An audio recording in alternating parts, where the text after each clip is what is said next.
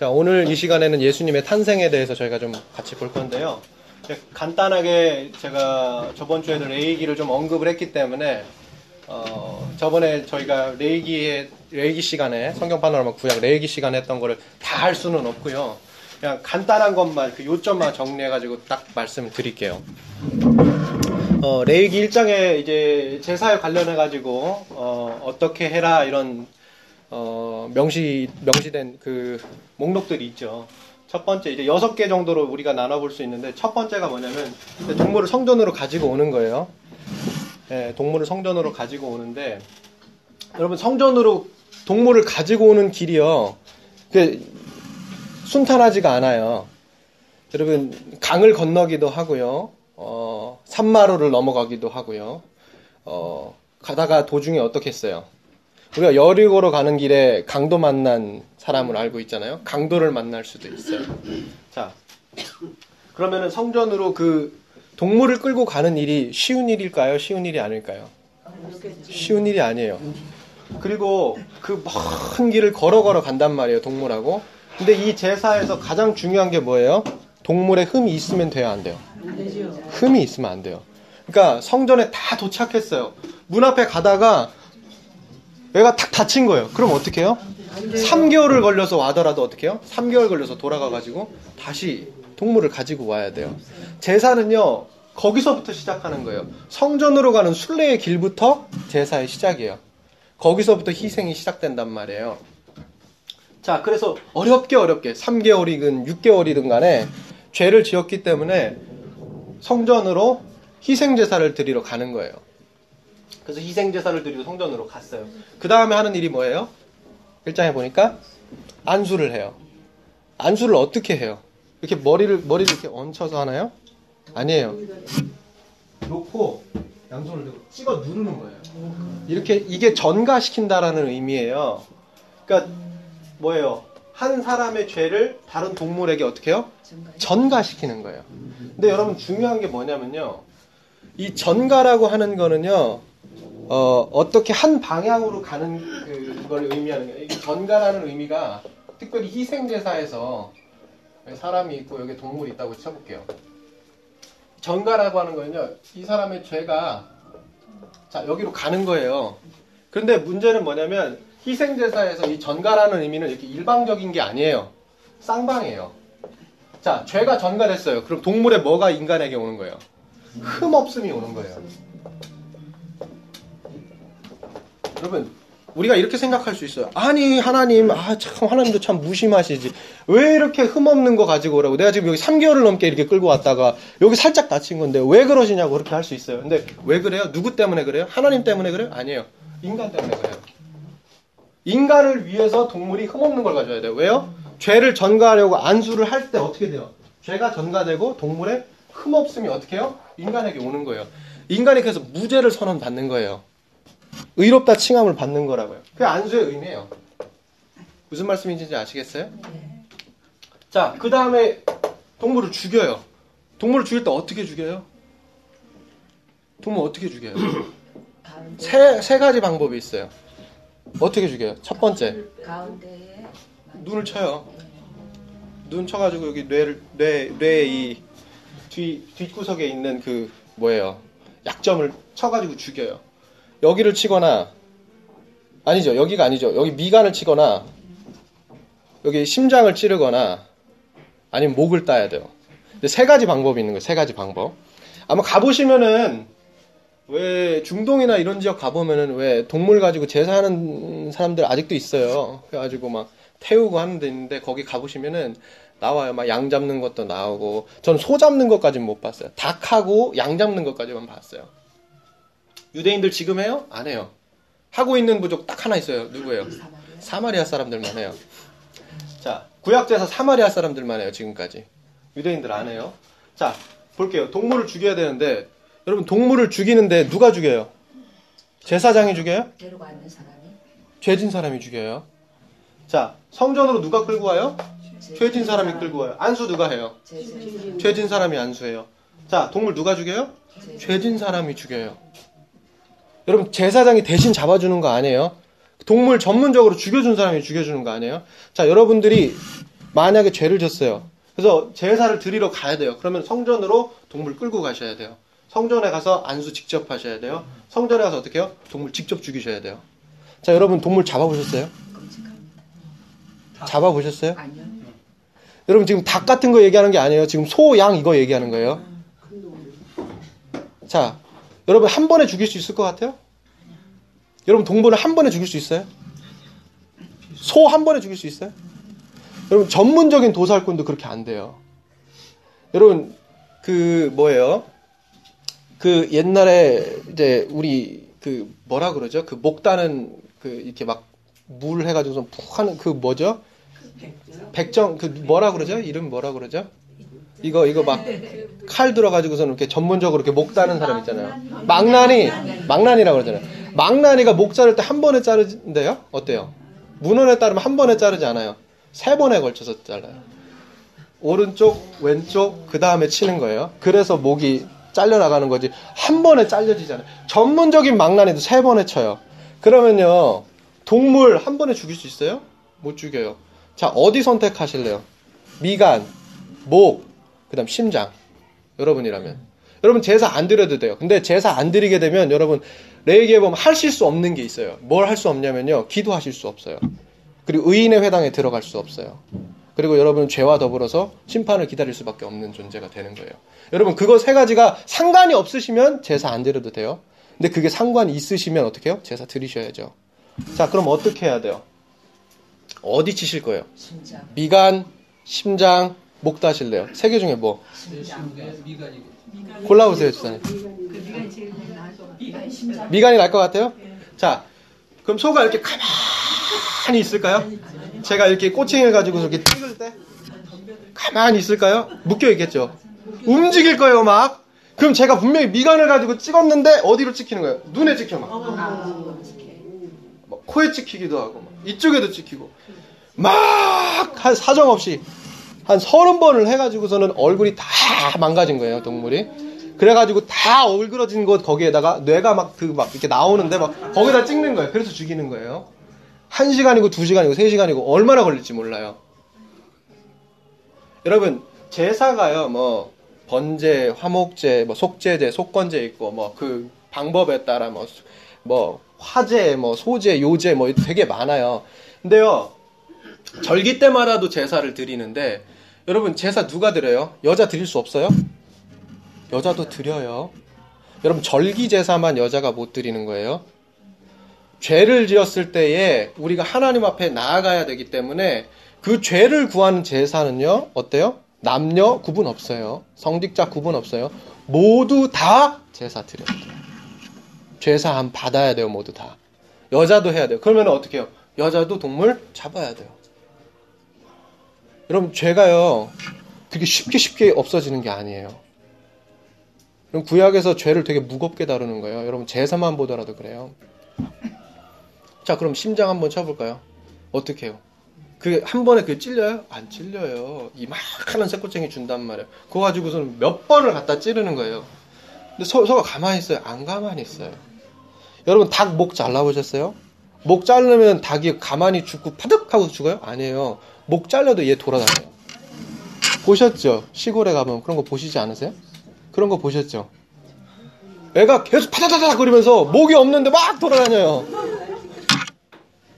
그, 그, 그런 거 보셨어요? 그래요.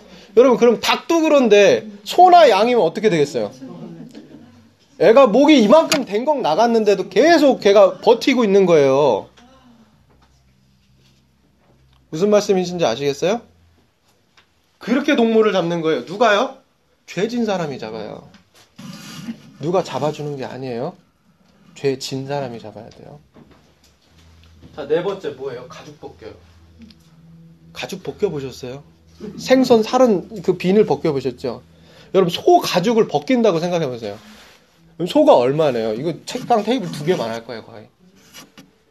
여러분, 이거, 여- 이미 이때쯤 되면요, 어떻게 되냐면요, 동물의 피가 온 몸에 다 묻어고, 묻고요, 온 주변 사방이 피바다가 돼 있는 거예요, 여러분. 지금 반 정신 나가는 거예요, 여러분. 여러분, 그게 제사예요. 여러분, 그게 죄 사함을 구하는 제사란 말이에요. 여러분 이게 미친 짓 아니에요 이게 정말 미친 짓이에요 근데 이게 미친 짓 미친 짓이 아니고 이게 제사일 수밖에 없는 이유가 딱 하나 때문에 그게 서로 미친 짓과 제사. 두 가지를 구분하는 딱 하나의 요인이 있어요. 그게 뭐예요? 안수예요. 자 이거 없다고 생각해 보세요. 이거 미친 짓이에요. 피바다를 만드는 거. 이거 미친 짓이에요. 근데 이거 안수 때문에 제사가 되는 거예요. 이게 되게 중요하단 말이에요. 자, 어찌됐든 간에요. 가죽을 벗겨요. 그 다음 어떻게 해요? 각을 떠요. 자, 각, 뭐, 각이 뭐예요? 마디마디를 다 끊는 거예요. 이렇게. 여기만 하더라도 벌써 하나, 둘, 셋, 넷, 다섯, 여섯, 일곱, 여덟, 아홉, 열, 열하나, 열둘, 열세, 열넷, 열다섯 개네요. 제 손 하나만 각 떠도 지금 열다섯 번을 끊어야 돼요. 도끼 가지고. 자, 손은 어때요? 손도 마찬가지잖아요. 손은요 앞다리하고 뒷다리하고 또 달라요. 뒷다리는요 이렇게 보시면 소가 소를 이렇게 보시면 이렇게 있으면 앞다리 여기 자르면 되는데 손은요 뒷다리가 이렇게 올라와 있어요. 그래서 여기를 또 자르려면 막 이렇게 도끼로 막 찍어가지고 여러 번 찍어서 잘라내야 돼요. 그리고 각을 떼야 된단 말이에요. 쉬운 일이에요? 쉬운 일 아니에요. 자 가죽 누가 벗겨요? 죄진 사람이 벗겨요. 각 누가 떠요? 죄진 사람이 떠요. 여러분 죄인은요 이거 다 하는 거예요. 이거 다 죄인이 하는 거예요. 그리고 나서 불로 태우죠.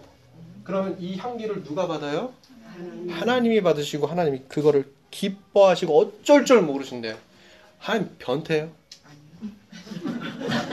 이게 지금 이게 이게 뭐예요? 이거 완전 피바다를 만드는 거 아니에요 지금? 근데 그거 불태우는 거를 흠양하시겠다는 얘기예요. 이거 무슨 의미예요? 죄가 소멸되는 걸 하나님께서 흠양하시.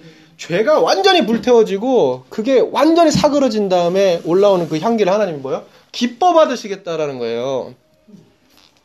그러면 이게 레이기 제사예요. 자, 그런데 1장 2절에 보면요. 아주 제가 이제 1장 2절을 보면 다 할 수는 없어요. 더 자세하게는 못 해요. 오늘 할 게 많아요.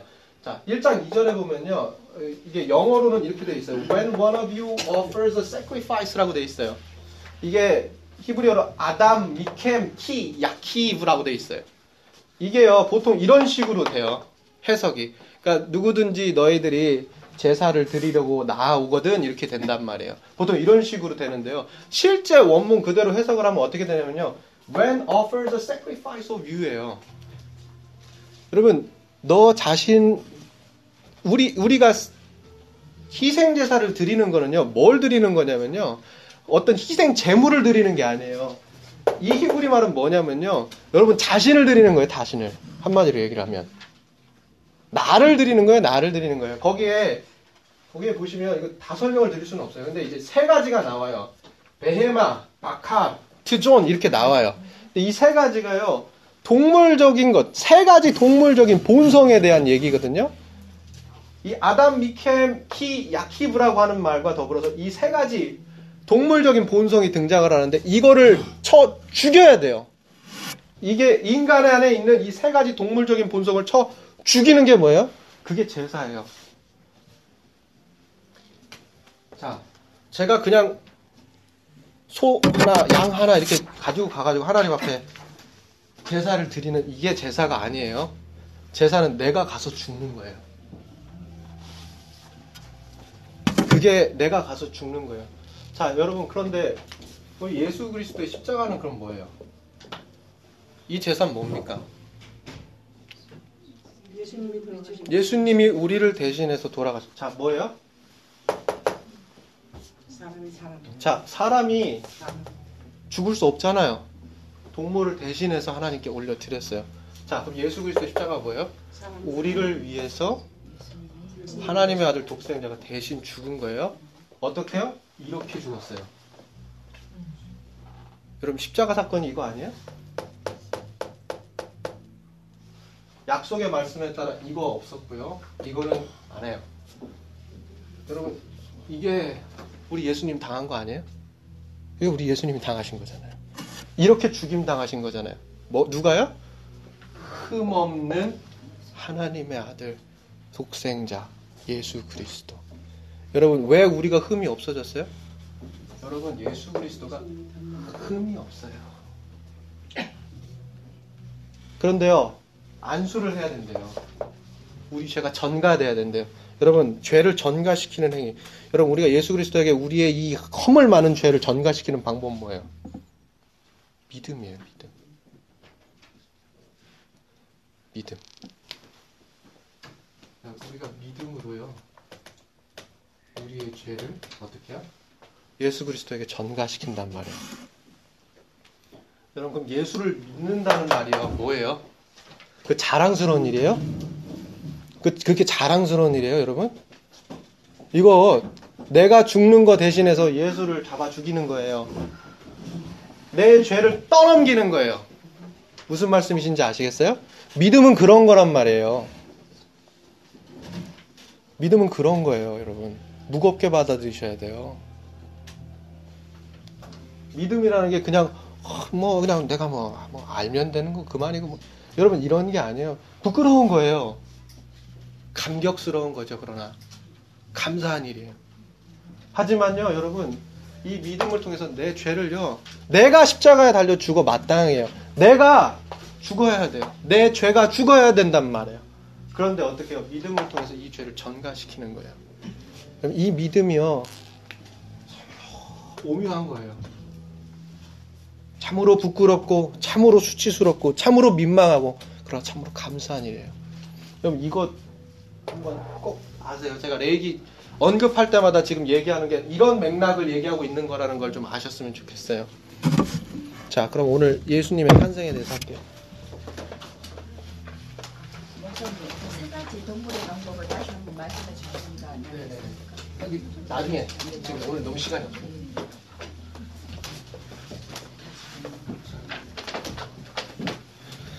자, 어, 해보시죠. 예수님의 탄생에 대해서 같이 볼게요. 예수님의 탄생에 관한 어, 기본적인 저희가 골자를 다 알고 있어요.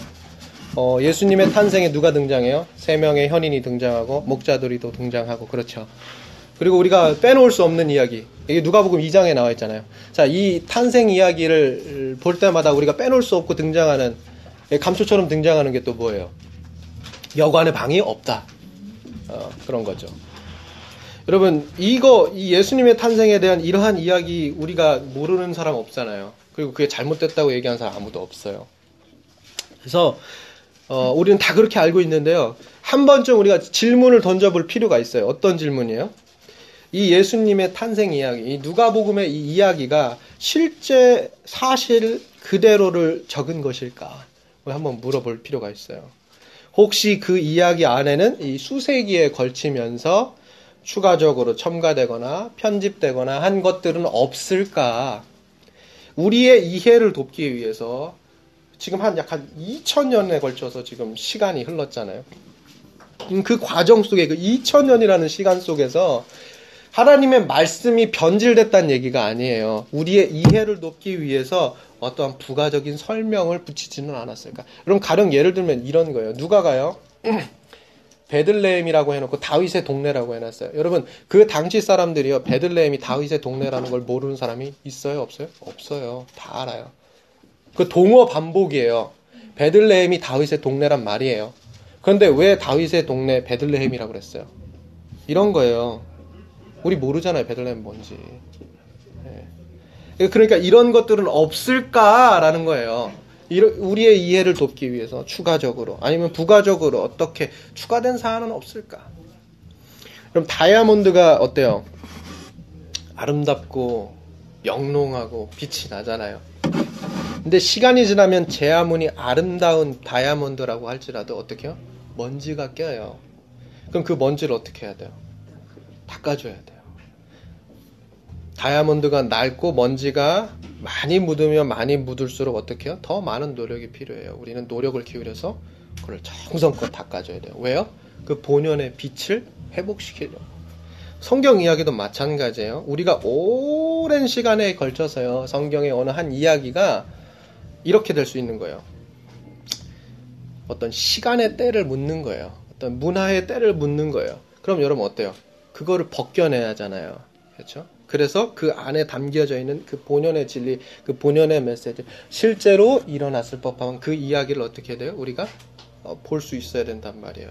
그래서 우리가 어떻게 해요? 질문을 던져볼 필요가 있는 거예요. 뭐에 대해서? 예수님의 탄생 이야기.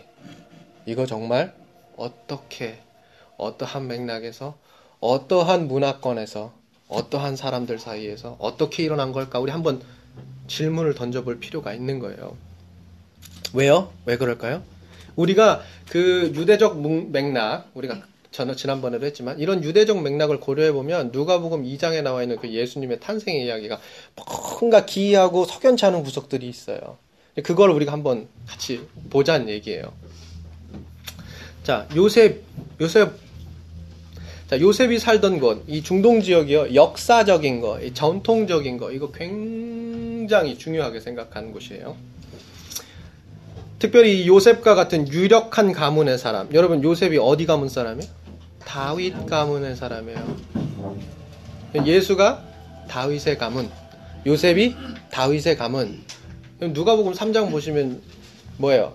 예수가 요셉의 아들이잖아요. 그러면서 어떻게 돼요? 그 소급이 다윗으로 소급되고 어디까지 소급돼요? 하나님까지 소급돼요. 여러분 이게 계보예요. 예수의 계보뿐만 아니라 예수 아비 누구? 요셉의 계보이기도 해요. 그거 아셔야 돼요. 그러니까 뭐예요? 요셉은 어떤 사람? 다윗 가문의 사람. 그게 바로 요셉이에요. 그러면 이 지역 역사적이고 전통적인 거 굉장히 중요시하는 이 사람이 요셉 어떻게 보겠어요?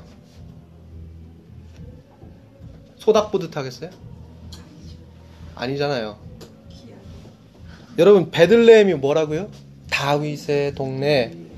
그럼 다윗의 동네 사람들이 다윗 가문의 사람 왔는데 어떻게 봐요? 소닥 보듯이 봐요? 안, 아니죠. 그렇게 보지 않죠. 요셉이 뭐라 그래요? 3장에서. 3장 23절로 38절에 쭉 나오잖아요. 나는 요셉입니다. 헬리의 아들, 마따세 아들, 레위의 아들 하면서 쭉 어디까지 소급된다고요? 하나님까지 소급된다고요. 중간에 어디까지? 다윗까지. 그러면요, 이 베들레헴, 다윗의 동네. 여러분, 이 집에서요, 요셉을 어떻게 보겠어요? 환대하겠죠. 뭐예요? 방을 열어주기 마련이에요. 방을 열어주죠. 그게 당연한 일이에요. 예수의 아비 요셉, 왕의 가문, 다윗 가문, 왕족. 여러분, 베들레헴으로 이들이 온다는 거, 이거 귀하고 반가운 일이에요. 엄청 귀하고 반가운 일이란 말이에요. 누구나 그를 반겨야 마땅해요. 게다가 여러분, 우리가 마리아가 어떤 상태예요, 지금? 지금 임신 중이에요. 여러분, 이거는요, 단순히 어떤 시대나 사회나 문화나 역사를 넘어서요, 이거는 굉장히 상식적이고 기본적인 거예요. 여러분 만일 어느 한 여인이 만삭이 돼서 곧 아기가 나온다고 생각해 보세요. 막 양수가 터져요. 여러분 그 산모 모른 채 할 거예요? 아 방이 없네요. 아 다른 데 가보세요. 이렇게 할 거예요? 이게 이게 기본적인 상식이에요? 아니에요. 아 없으니까 마구간 저 헛간에 가가지고선 거기서 있으세요. 그렇게 할 수 있어요? 이게 아니란 말이에요. 근데 우리는 어떻게 해요? 그렇게 알고 있어요. 여관에 방이 없어서. 진짜 그랬을까요? 요셉이 어떤 사람이라고요?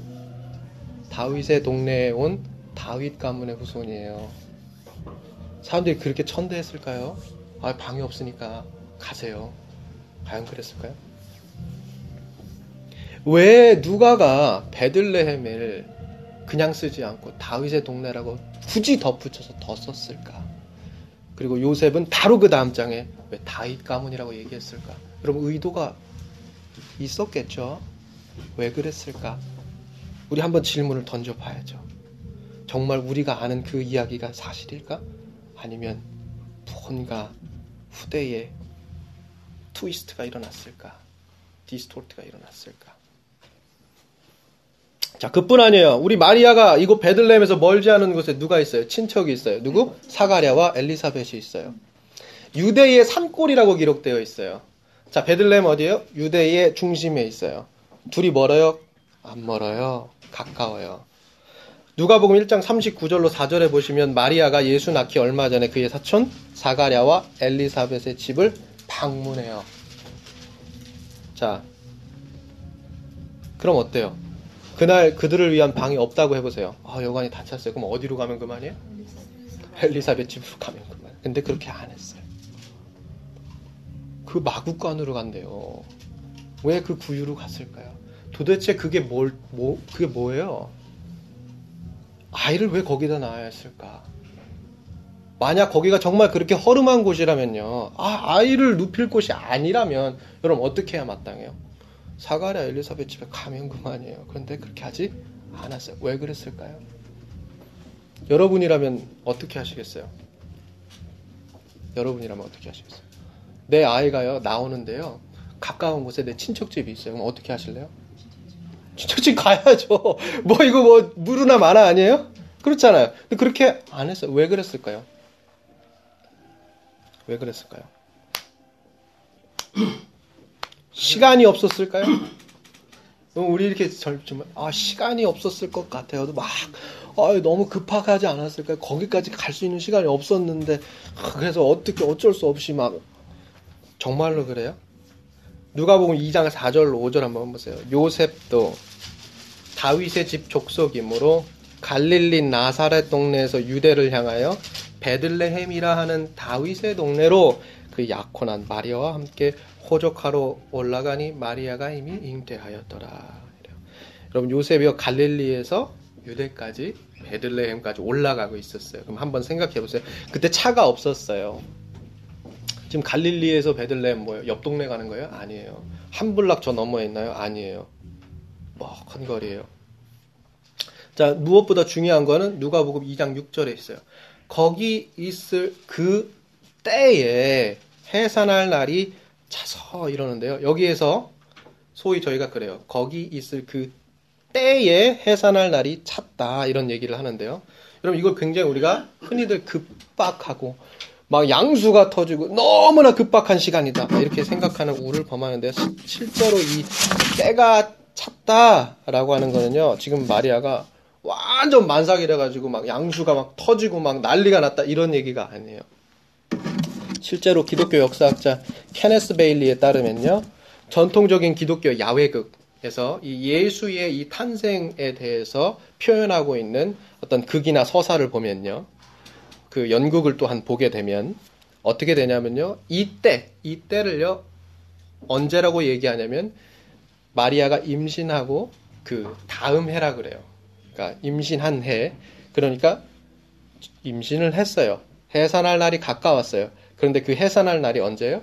오늘 내일이 아니라 그 다음 해라고 그리고 있단 말이에요.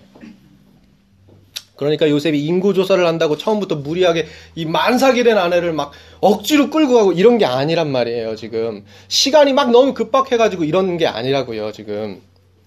한마디로 요셉에게는 자신의 아내 마리아가 아이를 낳을 장소를 찾아줄 만한 충분한 시간이 있었다, 없었다? 있었다. 장소가 있었다, 없었다? 있었다. 어디요? 사가랴 엘리사벳 있잖아요. 그런데 어때요? 그뿐만 아니라 또 뭐가 있었어요? 요셉이 어디 가문? 다윗 가문이에요. 가문의 역량도 있어요. 시간도 있었고 가문이 가지고 있는 그리고 그 동네가 어때요? 역사적이고 전통적인 거 어떻게 해요? 귀하게 여기는 동네예요. 그러면요. 생각을 해봐야죠. 도대체 이 예수의 탄생과 관련해서 우리가 너무나 오랫동안 들었던 이야기. 어느 늦은 밤 너무나 급박하게 여관을 찾아 찾아 찾아 헤매이다가 겨우겨우 방이 하나 없어가지고 마국간에 찾아서 아기 예수를 낳을 수밖에 없었다는 이러한 이야기 주일학교 때부터 들었던 끊임없이 들었던 이 이야기 이거 어디서 비롯된 걸까요? 그걸 찾아보는 거예요. 어디서 어디서 이 이야기가 비롯됐을까? 저는 지금 성경 누가복음에 기록된 예수님의 탄생에 관한 이야기가 무슨 역사적 근거가 없는 허무맹랑한 이야기라고 말씀드리는 게 아니에요. 그런 게 지금 아니에요, 지금. 이 이야기 안을 보다 잘 들여다볼 필요가 있다. 마치 다이아몬드를 먼지 때 묻은 그 시간 때 묻은 문화의 때가 묻은 다이아몬드를 어때요? 닦아주는 것처럼. 그래서 그 본연 그 안에 있는 빛을 드러내려고 하는 것처럼. 지금 제가 하려고 하는 건 그런 거예요. 이걸 없애겠다는 얘기가 아니에요. 잘 들으셔야 돼요. 그럼 우리가 이 이야기 안으로 들어가려면 어떻게 해야 될까? 그 오래된 때를 벗겨야겠죠? 어느 늦은 밤 너무나 급박하게 여관을 찾아 헤매이다가 어때요? 마국간에 가서 겨우 아기 아기 예수를 낳았다. 그래서 강보에 싸서 구유에 누였다. 여러분 이 이야기 어디서 비롯된 걸까? 이거부터 밝혀야 돼요. 이거 어디서 비롯됐냐면요. 예수님께서 탄생하신 이후 200년 후에 한 익명의 그리스도인에 의해서 예수님의 탄생에 관한 비화가 기록됐어요. 어, 야고보의 원초 복음서라고 하는 외경이 바로 그것인데요. 이거 사도 야고보하고는 무관해요. 사도 야고보가 쓴 게 아니에요. 어, 이 외경 야고보의 이 원초 복음서에는요 예, 예수의 탄생에 관한 아주 기나긴 어, 내러티브가 서술되어 있어요. 어, 학자들에 따르면 어, 이 야고보의 원초 복음서를 쓴이 익명의 그리스도인은 유대인이 아니에요. 이방인이에요. 그래서 그의 책을 보면 어렵지 않게 이 이방인 익명의 그리스도인이요 유대 전통에 대해서도 상당히 무지하고 그리고 팔레스타인 지리에 대해서도 잘 모르고 있는 것을 볼 수 있어요. 실제로 이 외경의 저자가요 예루살렘과 베들레헴 사 베들레헴 사이 길을 사막으로 묘사를 하거든요. 근데 실제로 어느 때도 어느 시간에도 여러분 베들레헴과 어디요? 예루살렘 사이의 길은요 사막이 아니에요. 거기는 아주 부유한 땅이 있고요 장엄한 농장이 있어요. 음, 그런데 이 뭐예요? 이 익명의 글쓰는 그거 잘 몰라요. 그 지리에 대해서 잘 몰라요. 어, 그래서요 이러한 허무맹랑한 이야기를 썼다라고 해가지고요 초대 기독교 교부들이요 많이 비판했어요. 대표적인 교부가 누구냐면 여러분 초대 기독교 교부 가운데 유명한 사람이 한 두 명 정도 몇 명이 더 있는데요. 제가 아는 사람 지금 이레니우스하고 제롬이라고 하는 사람 두 명이 있어요. 근데 여러분 이레니우스는 어떤 사람이냐면요. 여러분 제자들이요 예수님께로 막 어린아이들이 막 달려오니까 어떻게 해요? 막 제지를 하죠. 안 된다. 그러니까 예수님이 어떻게 해요? 그 어린아이를 막 품에 안- 영접하고 앉아가지고 그 어린아이 한 명을 무릎에 얹혀놓으시고 막 얘기하시잖아요. 그때 예수님의 무릎에 앉은 사람이 누구? 이레니어스. 예, 그게 초대 교부예요. 예. 자, 이제 그, 그런데 이제 이 제롬, 제롬 이건 뭐 이제 재미있는 얘기죠, 그렇죠. 자, 그래서 이레니우스와 더불어서 이 제롬이라고 하는 이 두 명의 초대 교부 가운데 특별히 이 제롬이라고 하는 사람이 이 누구요? 이 야고보의 이 원초 복음서라고 하는 거, 이 외경에 대해서 굉장히 비판을 많이 했어요. 근데 문제가 생겼어요. 왜냐하면 이 야고보의 외경이요 빠르게 번역된 거예요. 처음에는 그리스어로 시작됐는데요. 이게요 어떻게 되냐면 아르메니아어, 라틴어, 시리아어, 이집트어, 곱디거 막 이렇게 삽시간에 번역이 돼 가지고 막 저녁에 퍼지는 거예요. 사방으로 빠르게 퍼져갔어요. 이 책 가운데 가장 유명한 이야기가 뭐냐면 이런 거예요. 바로 만삭인 요셉의 아내 마리아가 급히 자신의 남편 요셉을 불러서 자기가 타고 있던 당나귀에서부터 자기를 내려달라 그래요. 왜요? 이게 아이가 나올 것 같다 이거예요.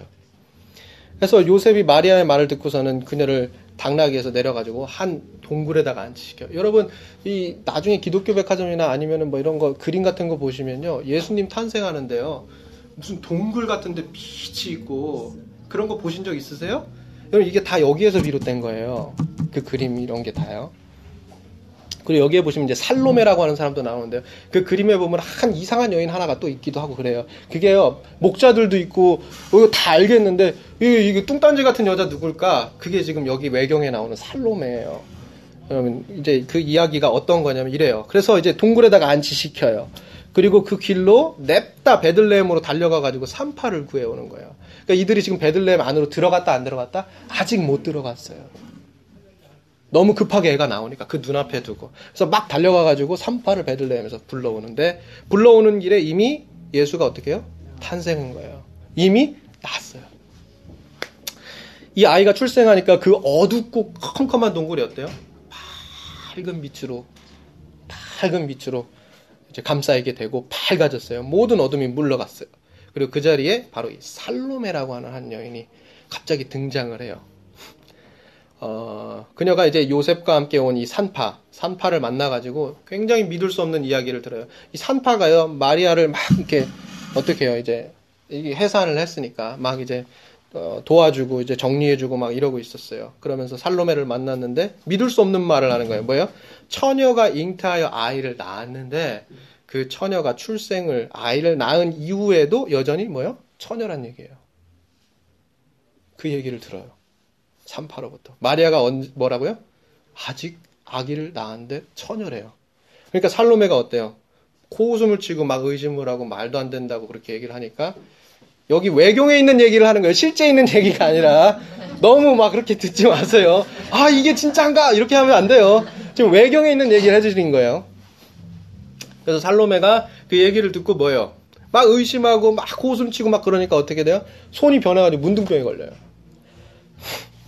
그래가지고 마리아가 그 문둥병 걸린 살로메를 불러다가 어 자기에게 이 전사가 와가지고 이 처녀가 이제 뭐 아들을 낳으리니 하는 이 모든 이야기에 대해서 들려주고 이게 바로 이제 예수가 바로 메시아고 그리스도 이런 이야기를 들려주니까 살로메가 그 얘기를 그때서야 듣고 믿게 돼요. 그러니까 거기에 누가 나타나냐면 천사가 나타나요. 그러면서 천사가 살로메에게 명하죠. 네 그 문둥병이 근 손을 아이에게 갖다 대라 그래요. 그래서 이 살로메가 아기 예수에게 손을 대니까 어떻게 돼요? 문둥병이 고침받는 거예요. 예. 이게 이제 이 외경에서 가장 중요한 아주 중요한 얘기예요. 여기에서 어, 우리에게 시사하는 바가 있어요. 몇 가지 메시지들이 있어요. 그게 뭐냐? 요셉과 마리아가 너무나 급하게 아이를 낳았다 이거예요. 베들레헴에 다 당도하기 전에. 그리고 뭐요? 한밤에 낳았다는 얘기예요. 방도 없고 막 그럴 때. 아, 급박하게. 그래서 이 외경을요, 직접적으로 받아들이지는 않더라도요, 주 200년경에 작성된 이, 이, 이, 이, 외경, 그리고 빠르게 삽시간에 번역돼 가지고 퍼져간 이 외경, 이거에 대해서 접했던 많은, 소위 말해서 이제 초기 그리스도인들은요, 적지 않게 이 이야기로부터 영향을 받았어요. 그래서 그 굵직굵직한 얘기는 다 가고, 아니, 그, 그, 얘기의 디테일들은 가고, 굵직굵직한 구조들만 그 삶에 남았는데 그게 뭐예요? 이런 거예요. 급하게 한밤중에 방이 없어 아이를 낳게 되었다라는 거예요. 이게 뭐예요? 우리가 지금 알고 있는 얘기예요.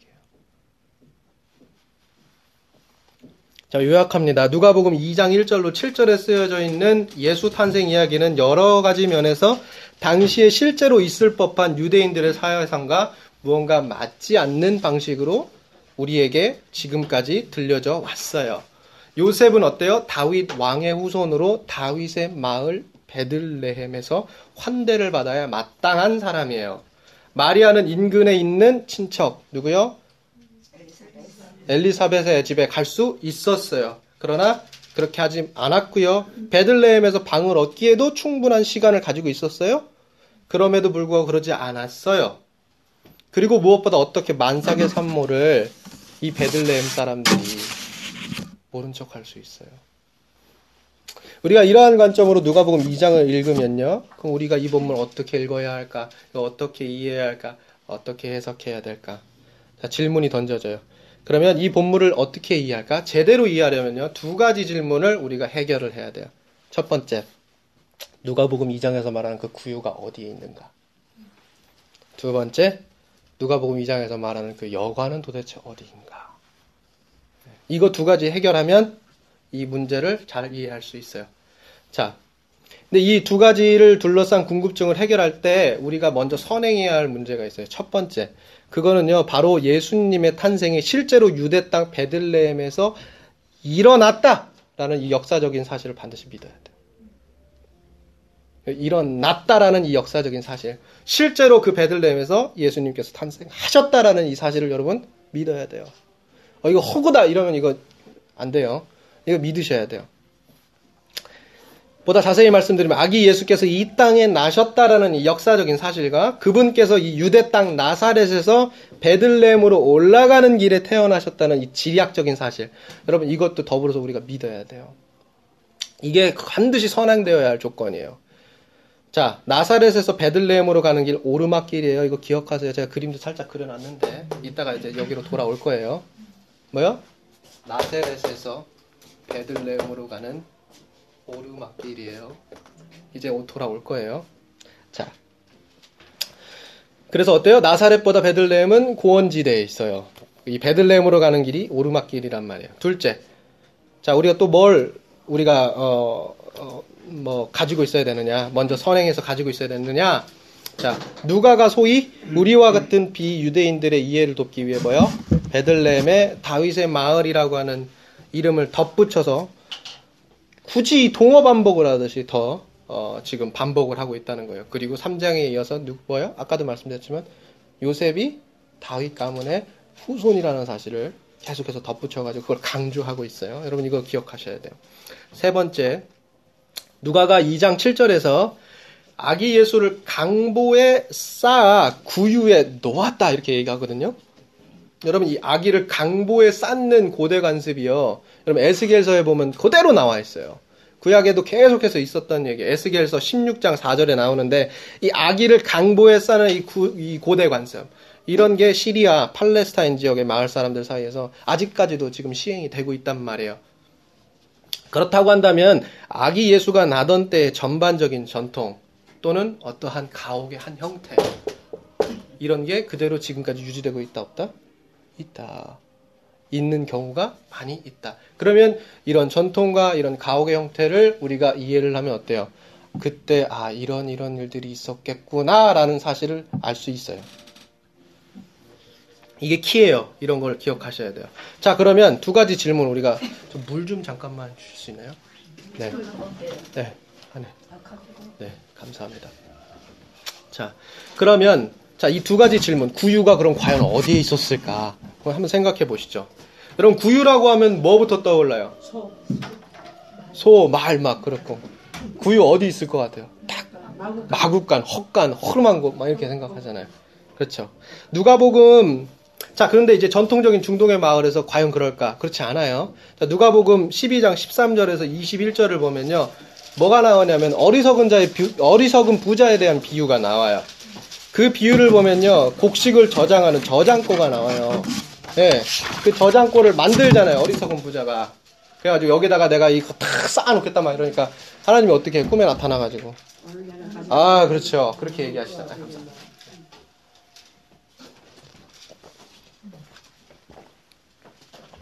자, 보통 부유한 팔레스타인 사람들이요.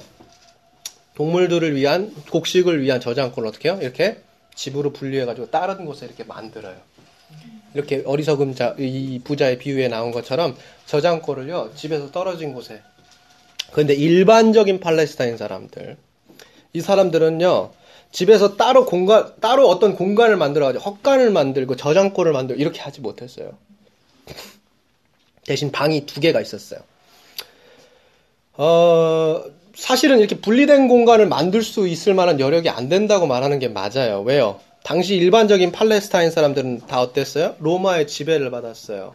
그리고 어땠어요? 강제 노역과 무거운 세금에 짓눌려 있었어요.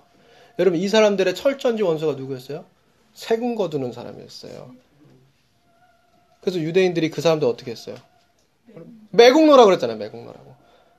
그래가지고 뭐라고 그랬어요? 그 제4철학 가운데 누구요? 특별히 시칼이라고 하는 사람들. 이런 사람들 뭐예요? 가슴 속에 단검을 품고 이런 사람 만나면 어떻게 돼요? 네 이놈! 가서 찍는 거예요. 베드로가 가슴 속에 있는 단검을 빼어들어 말구의 길을 잘랐죠. 자 생각해 볼 일이죠. 그래요. 그래요. 그런 무거운 세금에 눌려 있었어요. 그러니까 이 사람들 수중에 어때요? 그렇게 집을 따로 어떻게 헛간이 있고 뭐 마구간이 뭐 따로 이렇게 있고 그럴 만한 여력이 있다 없다? 없다. 자, 그래서 구조 자체가 이런 식으로 돼 있어요. 뭐예요? 방 두 개짜리 하나, 집 한 채. 그렇게 있어요. 그래서 그 두 개의 방 가운데 하나가 뭐냐? 바로 게스트룸이고 자, 여기가 자, 게스트를 위한 곳이고 여기가 이제 메인이에요. 자, 이게 소위 말해서 지금까지 거의 20세기 중반까지도 이어져 왔던 전통적인 팔레스타인의 가옥의 형태예요. 자, 이 게스트룸 어, 집의 한쪽 끝에 자리 잡고 있거나 또는 이렇게 한쪽 끝에 자리 잡고 있거나 또는 이렇게 이거 뭐예요? 다락방. 자, 다락방, 다락 위에 자리 잡고 있는데요. 우리가 열왕기상 17장 19절에 보면은요, 엘리야가 어때요? 사르밧 가구 만나잖아요. 그때에 어디서 묵었어요? 다락방. 뭐라고요? 자, Prophet's Chamber라고 그러잖아요. 17장 몇 절입니까? 17장 19절이요. 열왕기. 자, 그래서 이제 여기서 이제 여기서는 이제 프로페트 챔버라고 그러는데 이게 보통의 이 팔레스타인 집의 전통 가옥의 구조란 말이에요. 소위 메인룸이 있고 여기 메인룸에서는 어때요? 가족들이 모여가지고 옹기종기 모여서 밥 먹고 밥 쪄 먹고 뭐 요리하고 뭐 하고 지지고 볶고 사는 거예요. 자 그리고 나서 그 방 한쪽 끝에 이쪽 끝에 게스트룸 또는 다락방이 있단 말이에요.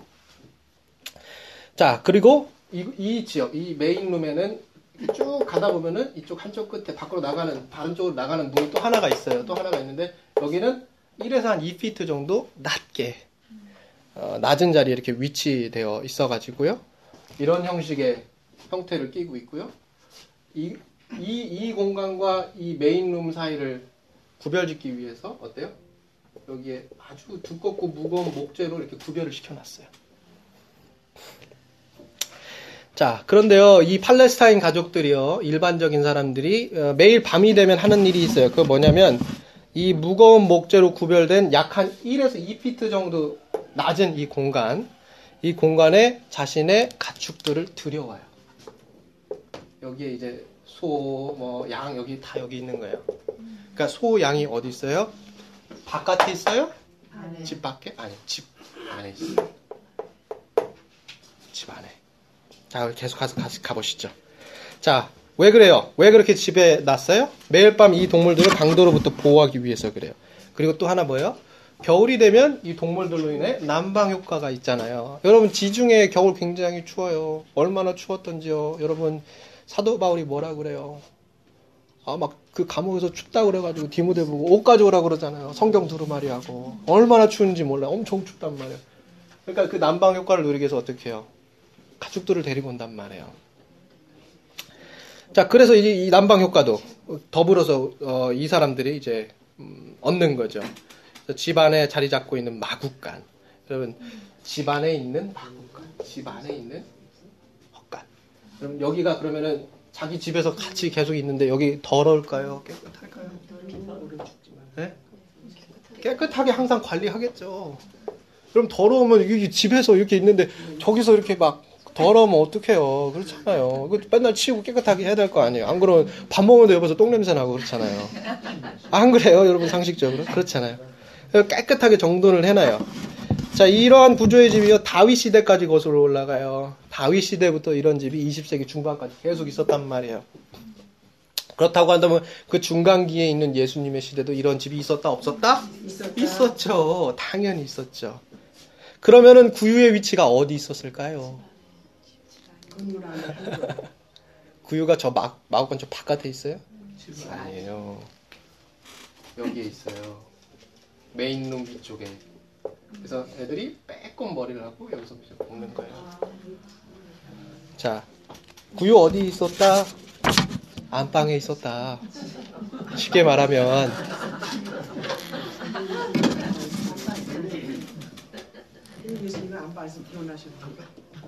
그렇게 되겠죠.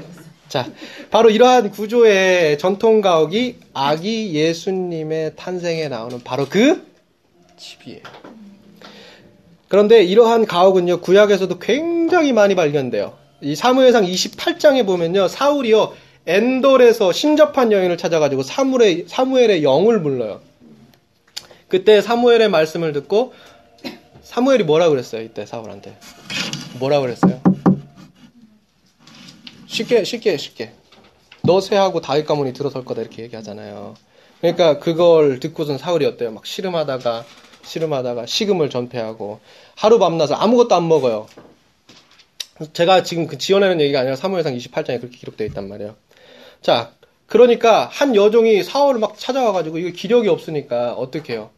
떡 하나 이렇게 준단 말이에요. 아, 좀 먹고 좀 힘좀 내라고. 왜 이러고 있냐고. 그러니까 그거 어떻게 해요? 거절을 해요.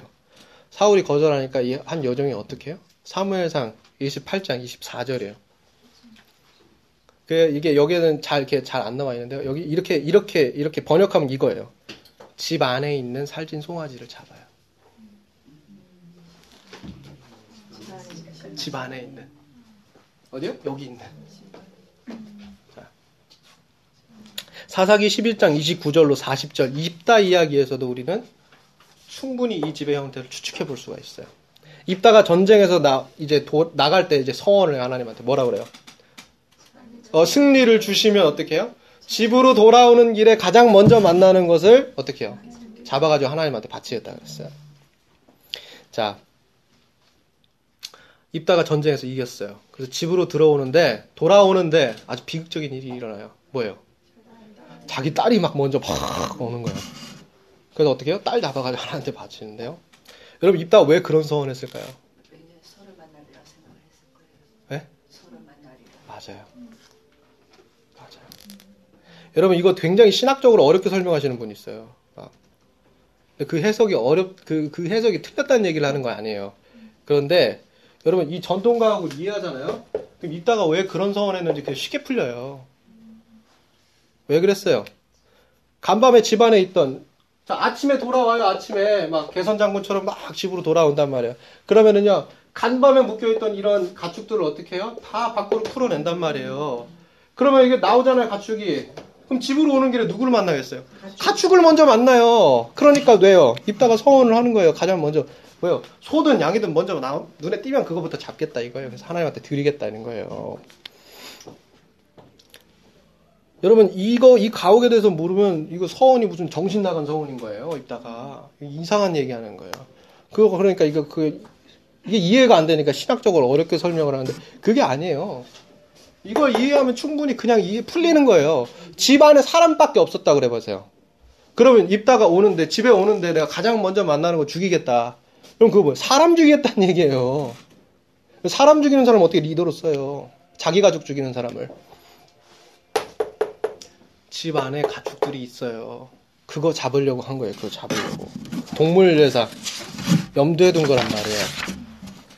자, 이게 이러한 가옥의 형태. 구약뿐만 아니라 신약에서도 나와요. 신약 어디에서 나올까요? 마태복음 5장 14절로 15절에 보시면요. 주님께서 이렇게 말씀하세요. 너희는 세상의 빛이라 산 위에 있는 동네가 숨겨지지 못할 것이요 사람이 등불을 켜서 말 아래에 두지 아니하고 등경 위에 두나니 이러므로 집안의 모든 사람에게 비치느니라. 자, 예수님께서 말씀하고 계시는 이 동네 집은요, 바로 이 전통 가옥이에요. 하나의 등불로 집안 전체가 밝혀진단 말이에요. 바로 이 가옥, 예수님이 지금 5장에서 말씀하시는 가옥이 바로 이 가옥이에요. 뿐만 아니에요. 누가복음 13장 10절로 17절을 보시면요. 예수님께서 안식일에 한 회당에서 가르치실 때에 18해 동안 귀신 들려가지고 몸이 꼬부라져가지고 피지 못한 한 여인이 있었어요. 그때 예수님께서 이렇게 여인을 불러가지고 말씀해요. 여자여, 네가 내 병에서 놓였다 그러는데요. 이거 영어로 표현하면 어떻게 되냐면 언타이했다는 거예요. 언타이. 묶인 것으로부터 뭐요? 풀어줬다라는 얘기예요. 이때가 언제라고요? 안식일이에요. 자, 이렇게 하니까요, 회당장이 와가지고, 이 회당장이 와가지고, 막 뭐라 그래요? 뭐라 그래요? 막 분을 내면서, 안식일에 막 사람 병 고쳤다! 어? 어, 너 율법 어겼다! 막 뭐라고 한단 말이에요. 그러니까 예수님이 이 분을 내면서 회당장한테 이렇게 얘기했어요. 13장 15절로 16절에. 외식하는 자들아, 너희가 각각 안식일에 자기의 소나 나귀를 외양간에 풀어내고, 언타이하고, 이끌고 나가서 물을 먹이지 아니하느냐. 그러면 18해 동안 사탄에게 매인받은 이 아브라함의 딸을 안식일에 이 매임에서 언타이하는 것이 어찌 잘못된 일이냐 얘기해요. 자, 예수님께서 안식일 아침에 사람들이 팔레스타인 사람들이 밤새 자신의 집안에 들였던 동물들을 묶인 것으로부터 풀어주는 것에 대해서 언급하신 거예요 여기에서. 그리고 그들처럼 예수님께서 어때요? 이 안식일 아침에 이 여인을 묶고 있던 것으로부터 이 여인은 어떻게 해요? 풀어주신 거예요. 우리도 늘 항상 우리의 삶을 억제는 죄와 허물에 묶여 있단 말이에요. 죄와 허물, 욕심, 예? 교만 여기 묶여 있지 않아요? 여러분, 그럼 매주 주일 아침 우리가 주님을 만나고 주님을 구세주로, 주님을 나의 치료자로, 나의 치유자로 우리가 인정하고 믿는다면 우리 뭘 기대해야 돼요? 우리를 묶고 있는 그 죄와 허물로부터 우리를 어떻게 해요? 언타이 해주라는 거예요. 언타이. 그 옛날 주님께서 풀어주신 그 여인처럼 우리도 주님 풀어주시옵소서 이거 아니에요? 이걸 바라는 거예요. 이걸 믿는 거죠. 자, 이 팔레스타인에 거주하면서 지난 수백 년 동안 피고진 성서학자들이요. 그래서 오늘 저희가 보고 있는 누가복음 2장 7절의 구유, 이 구유가 바로 여기에 위치했다. 다 얘기를 해요. 그렇다면 이 해석이 정말 옳다면 우리는 또 한 가지 질문을 던질 수 있어요. 또 하나 뭐요? 여관 어디야? 여관 어디야? 도대체 2장에 나온 여관이 가득 찼다는 말이 무슨 의미예요?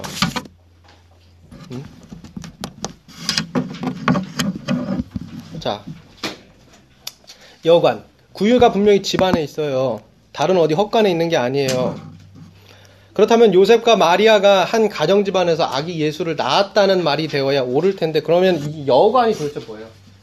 이 여관에 방이 없어가지고 거기다가 했다. 그럼 여관이 뭡니까? 갑자기 왜 여관이 어디서 나오는 거예요? 이 여관 우리가 어떻게 이해해야 돼요? 자, 누가복음 말해요. 아이가 태어났고 그는 강보에 쌓여 구유에 놓였다고. 왜냐하면 여관에 그들을 위한 방이 없었기 때문이라고 그래요.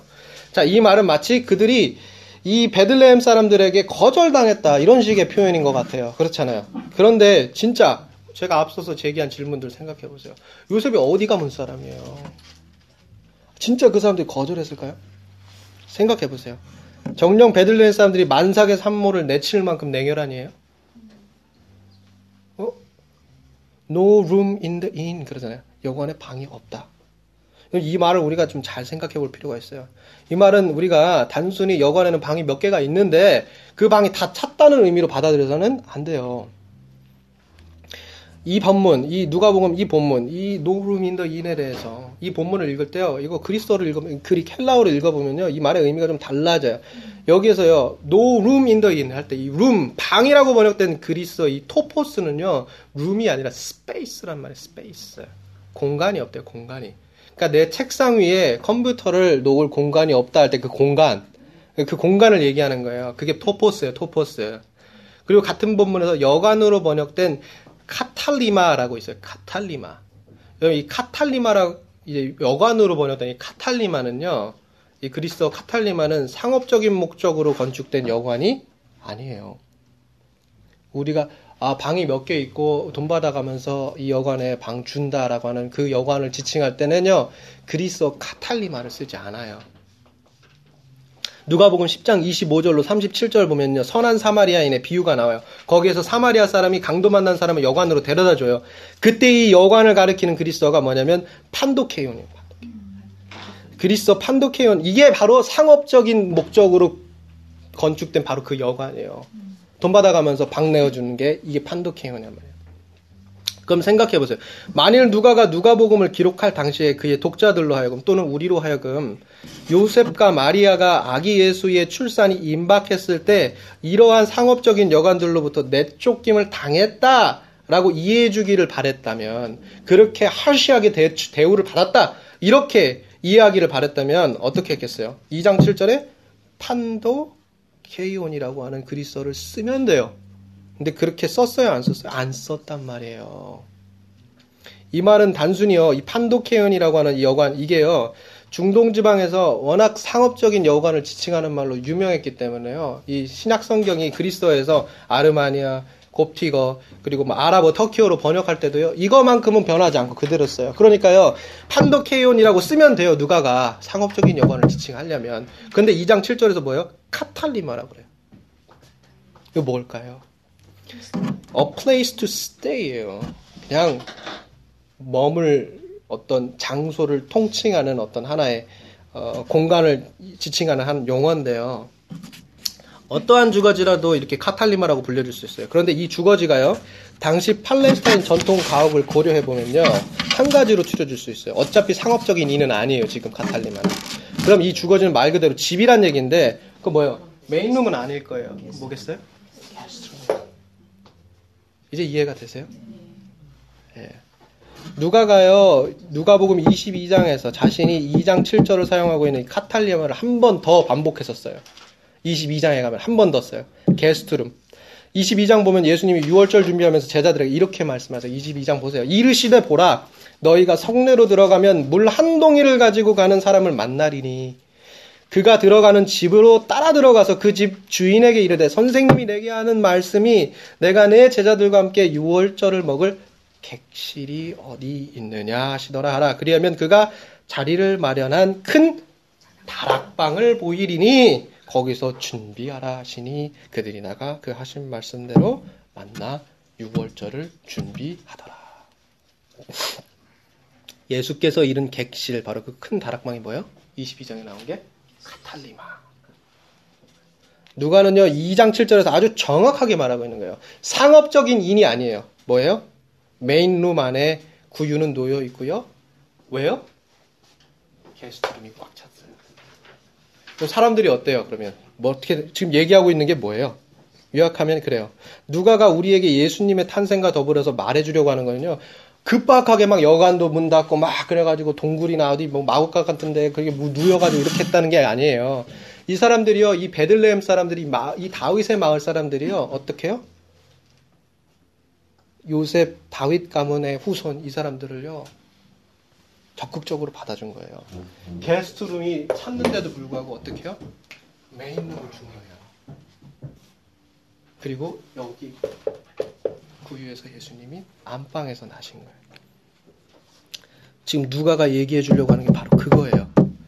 게스트룸에 두면 더 좋았겠지만 이미 다른 손님으로 그 방은 찾고 대신에 주인이 이 성스러운 다윗 가문의 후손을 자신의 집 메인룸에 들여서 모신 거예요. 그래서 이 가정집은 아이를 맞을 준비로 정결하게 깨끗하게 정리되었을 거고 마을의 산파는 출산을 돕기 위해서 이곳으로 왔을 거예요. 자 구유에 놓였을 때뭐 뭐 낙이 뭐 이런 거 뭐 그림 보시고 막 우리가 문헌 보시고 그러면 막 이랬잖아요. 그래가지고서는 뭐 낙이와 뭐 외양간에 있는 동물들이 막 예수의 탄생을 축하했다 하는데 그게요 어디 밖에 있는 마법관이 아니에요. 이 도- 지금 저녁 안에 저녁이잖아요. 어디 있었겠어요? 방 안에. 예수가 여기 있고 가족들이 여기 있어요. 그리고 메인룸에 있는 거예요. 왜요? 게스트가 다 찼어요. 이 얘기를 누가가 우리에게 해주고 있는 거예요. 예수님은요 한마디로 지극히 평범한 곳에 오셨어요. 아주 지극히 평범한 팔레스타인의 한 가정집으로 오셨어요. 그래서요 마가복음 12장 37절을 보세요.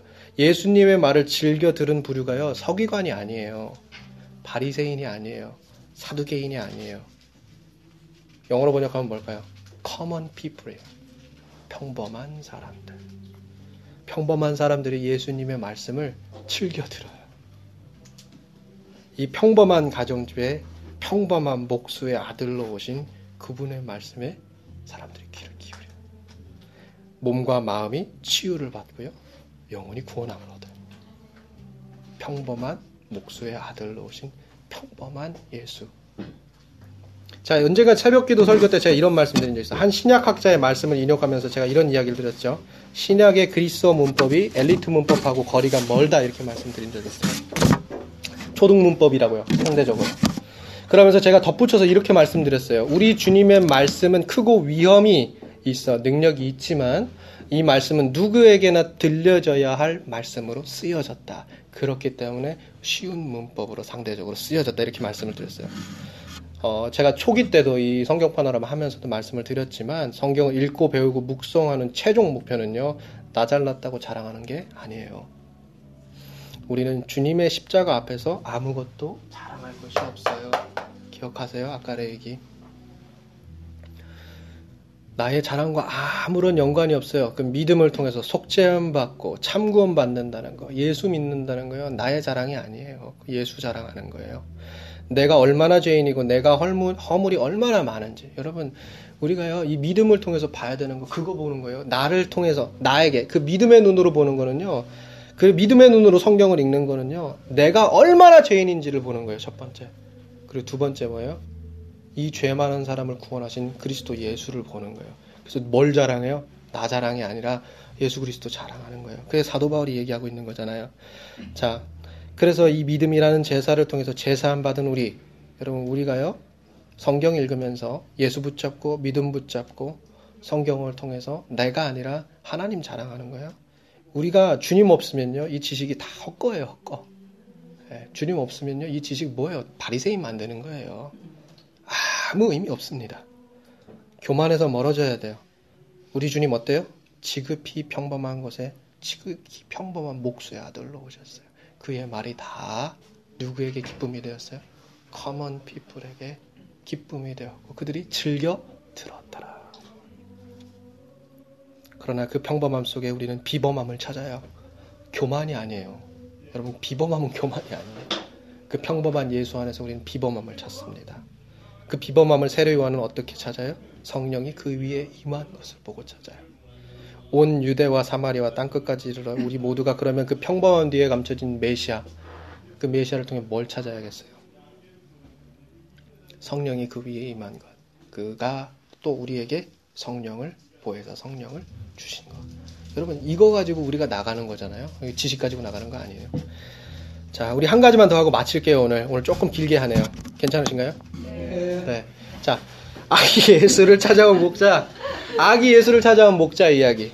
자, 이 이야기가 참으로 우리 예수 그리스도의 평범함, 그리고 그 안에 감춰진 비범함, 이거를 다 우리에게 알려주고 있어요. 1세기 팔레스타인에서요, 목자들이요, 가난한 사람들이에요. 랍비 전통에서 그들은요, 어떻게, 어떻게 묘사가 되냐면, unclean 하다고 그래요, unclean. 부정하다, 이렇게 얘기했어요. 목자들이요, 그러니까요, 이 당시 유대인 사람들의 시각으로요, 아주 폄하됐단 말이에요. 금지된, 목- 금지된 뭐 사람들이란 말이에요. 그런 부류예요. 근데 우리가 10편 23편을 한번 생각해 보세요. 여호와는 뭐래요? 나의 자신이 셰퍼드라고 그러잖아요. 이게 무슨? 10편에서 그러잖아요. 여호와는 나의 복자신이 내가 부족함이 없으리로다. 그는 나를 푸른 풀밭에 누이시며 실만한 물가로 인도하시는도다. 그럼 시편 기자가 왜 주님을 우리 여호와를 왜 목자라고 셰퍼드라고 했어요? 왜 그 흠없고 숭고한 주님을 이 부정하다고 여기는 목자에 비유한 거예요? 죄인의 친구 예수. 여러분. 여러분 23편을 통해서도 우리는 그 예수를 봐야죠. 네? 유대 랍비 문헌에요. 다섯 개의 종교적으로 금지된 부족에 관한 목록들이 이렇게 장세하게 기록이 되어 있는데요. 그 다섯 개의 금지된 소위 예, 금지된 부족 그 가운데 세 개의 부족이 다 셰퍼드예요. 목자들, 목자들. 그러니까 예수님 살아계실 당시에도 마찬가지예요. 목자들은요 당시 사회상에서 금지된 부류의 사람들이에요. 부정하대요, unclean하대요. 낮고 천하고 교육받지 못한 사람들이란 말이에요. 근데 누가복음 2장 8절로 14절에 보니까요. 이 예수님의 탄생 소식을 가장 먼저 들은 사람이 누구예요? 이 unclean한 사람들이에요. 여러분 예수를 가장 먼저 찾는 사람들이 누군지 아세요? 죄인이에요. 여러분 내가 잘나면 예수 안 찾아요. 여러분 이 세상을 만족하는 사두개인 부활 믿어요? 안 믿어요. 그들은 다 정치적으로 종교적으로 다 정적주의자들이에요. 여러분 내가 부족하고 내가 낮고 내가 천하고 여러분 그 겸손한 그 심령 위에 예수님께서 임하시는 거예요. 8절로 11절이에요. 그 지역의 목자들이 밤에 밖에서 자기 양떼를 지키더니 주의 사자가 곁에 서고 주의 영광이 그들을 두루 비침에 크게 무서워하는지라 천사가 이르되 무서워하지 말라. 보라 내가 온 백성에게 미칠 큰 기쁨에 좋은 소식을 너희에게 전하노라. 오늘 다윗의 동네에 너희를 위하여 구주가 나셨으니 곧 그리스도 주시니라. 유대 사회 안에서요 가장 낮고 천한 사람들이 그 소식을 가장 먼저 들어요. 종교적으로 금지된 무족들, 사회적으로 언클린하다고 얘기하는 사람들, 그 부정한 그들이 이 메시아 탄생 소식을 듣고서는 8절로 11절 보니까 뭐래요? 두려워해요, 두려워해요. 그들의 눈앞에 천사가 나타났을 때 너무나 놀랐을 거예요. 이제 환영을 받지 못하는 거잖아요. 목자들이 당시 사회가 자신을 향하는 그 자신을 향하여 던지는 이런 시선들을 잘 알고 있었단 말이에요. 그러니까 그들 앞에 나타난 이 천사의 말을 듣고 두려워하는 거예요. 아, 내가 가면 안 되는데. 그런데요, 12절에 보니까 어때요? 이 아이가 강보에 쌓여 구유에 놓여 있대요, 구유에. 이거 뭐라고 기록되어 있어요? 이게 너희들에게 표적이래, 표적. 이 표적이요, 은혜예요. 여러분, 이 구유에 놓인 게 표적이래요. 표적. 이게 은혜예요, 이게 은혜. 이거 보고서는 어때요? 이 표적 보고 목자들이 20절에 가가지고 뭐라 그래요? 목자들은 자기의 이른 바, 이르던 바와 같이 듣고 본 그 모든 것을 인하여 뭐래요? 하나님께 영광을 돌리고 찬송하며 돌아가니라. 여러분, 이게 목자 이야기의 캡스톤이에요. 평범한 곳에 평범한 목수의 아들로 오신 예수 그리스도. 여러분, 이게 바로 표적이래요. 누구요? 죄인들을 향한 은혜의 표적이래요. 여러분, 이 사실을 믿으시기 바랍니다. 이 사실을 통해 하나님께 영광 돌리시기 바랍니다. 오늘 여기까지 하겠습니다.